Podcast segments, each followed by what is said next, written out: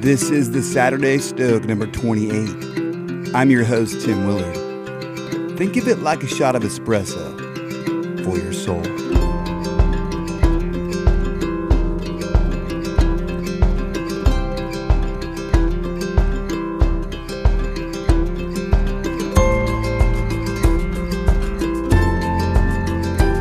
Welcome to this week's Saturday Stoke, a short, inspirational podcast designed to encourage and challenge you on the path ahead.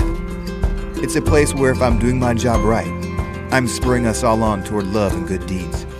It's a podcast that sounds like the screams of children playing on a zip line and tastes like fresh marmalade on whole grain toast. If you're new to the Stoke, then welcome. Feel free to poke around my blog, theedgescollective.com. And if you find some inspiration, sign up for my newsletter that's called Further Up. And yes, I did steal that from C.S. Lewis. You'll get updates when the next episode of The Stoke drops, and exclusive articles and community discussions. Let's get to it.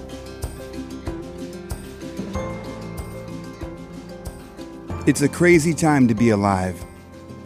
The coronavirus has the world in a frenzy, and for good reason. In these unprecedented times, it can be hard to know how to be. Fear grips some, uncertainty plagues others. Some carry on like nothing's happening. But I do have a few thoughts I wanted to share during these weeks of uncertainty.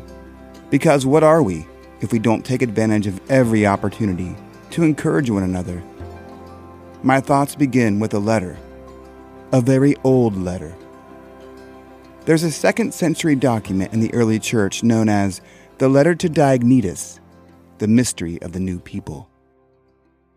The letter begins For the Christians cannot be distinguished from the rest of the human race by country, or language, or customs. They do not live in cities of their own. They do not use a peculiar form of speech. They do not follow an eccentric manner of life. Although they live in Greek and barbarian cities alike, as each man's lot has been cast, and follow the customs of the country in clothing and food and other matters of daily living, at the same time they give proof of the remarkable and admittedly extraordinary constitution of their own commonwealth. What is this extraordinary constitution of their own commonwealth? I like to think of it as the business of heaven Yes, heaven. That is our commonwealth. I am here in Charlotte. I pop down to Harris Teeter for groceries, to Lowe's for some pine straw, and I vote when I can, all the while leaving trails of heaven behind me, or at least I try to live that way. My consumptive habits, my online interaction, my thoughts on politics, all of it, all of this should drip with heaven, representative of the way. But how? How can living in my community reveal heaven to others? Simple. It's the way in which we live, not gripped by the panic of the culture, but instead gripped with the love of Christ.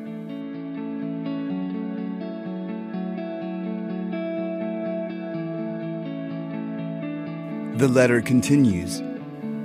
They live in their own countries, but only as aliens.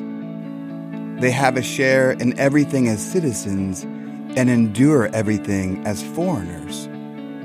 Every foreign land is their fatherland, and yet for them, every fatherland is a foreign land. They marry like everyone else, and they beget children, but they do not cast out their offspring.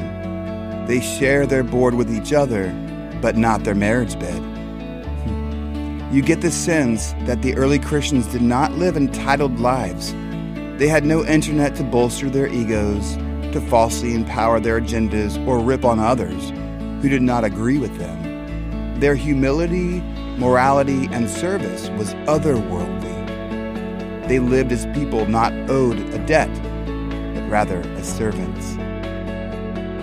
The letter goes on. They busy themselves on earth, but their citizenship is in heaven. They obey the established laws, but in their own lives they go far beyond what is required. They love all men, and by all men are persecuted. They are unknown, and still they are condemned. They are put to death, and yet they are brought to life. They are poor, and yet they make many rich. They are completely destitute, and yet they enjoy complete abundance. They are dishonored, and in their very dishonored are glorified. They are defamed, and are vindicated.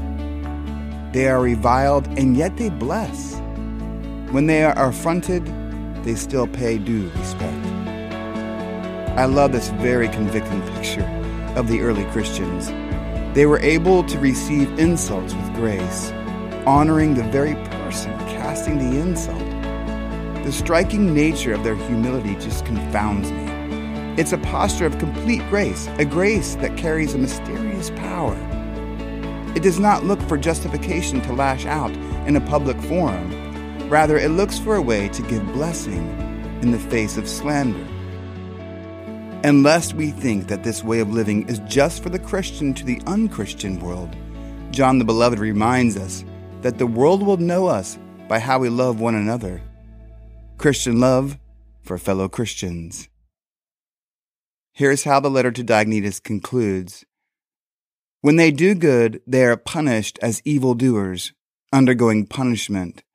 They rejoice because they are brought to life and they are treated by the Jews as foreigners and enemies, and are hunted down by the Greeks, and all the time those who hate them find it impossible to justify their enmity. To put it simply, what the soul is in the body, that Christians are in the world. Uh, but, Tim, you say, you seem to be encouraging us to live counterculturally in the face of persecution. This virus we face is not persecution, it's a health hazard. What good will it do for us to try and live as the soul of the world? Hmm.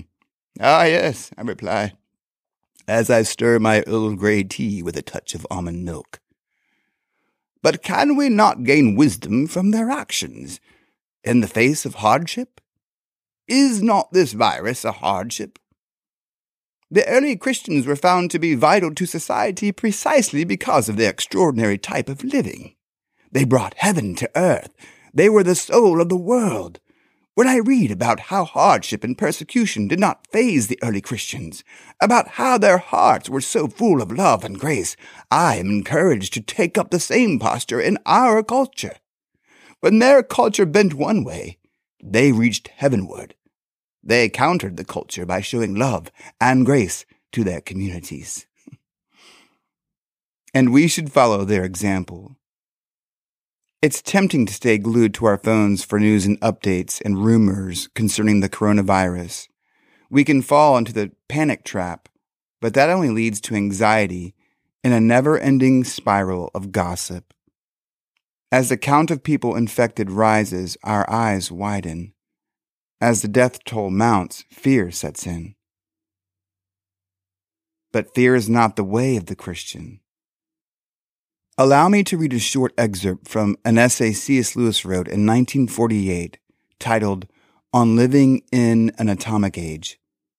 Lewis penned the piece three years after the United States dropped atomic bombs on Hiroshima and Nagasaki. Naturally, much of the world was gripped with fear the fear of bombs, the atomic bomb, and the ruthless leaders like Adolf Hitler who possessed no moral compass. Lewis begins his essay with strong words. Here's what he says. In one way, we think a great deal too much of the atomic bomb. How are we to live in an atomic age? I am tempted to reply, why, as you would have lived in the 16th century when the plague visited London almost every year, or as you would have lived in a Viking age when raiders from Scandinavia might land and cut your throat any night. Or indeed, as you are already living in an age of cancer, an age of syphilis, an age of paralysis, an age of air raids, an age of railway accidents, an age of motor accidents.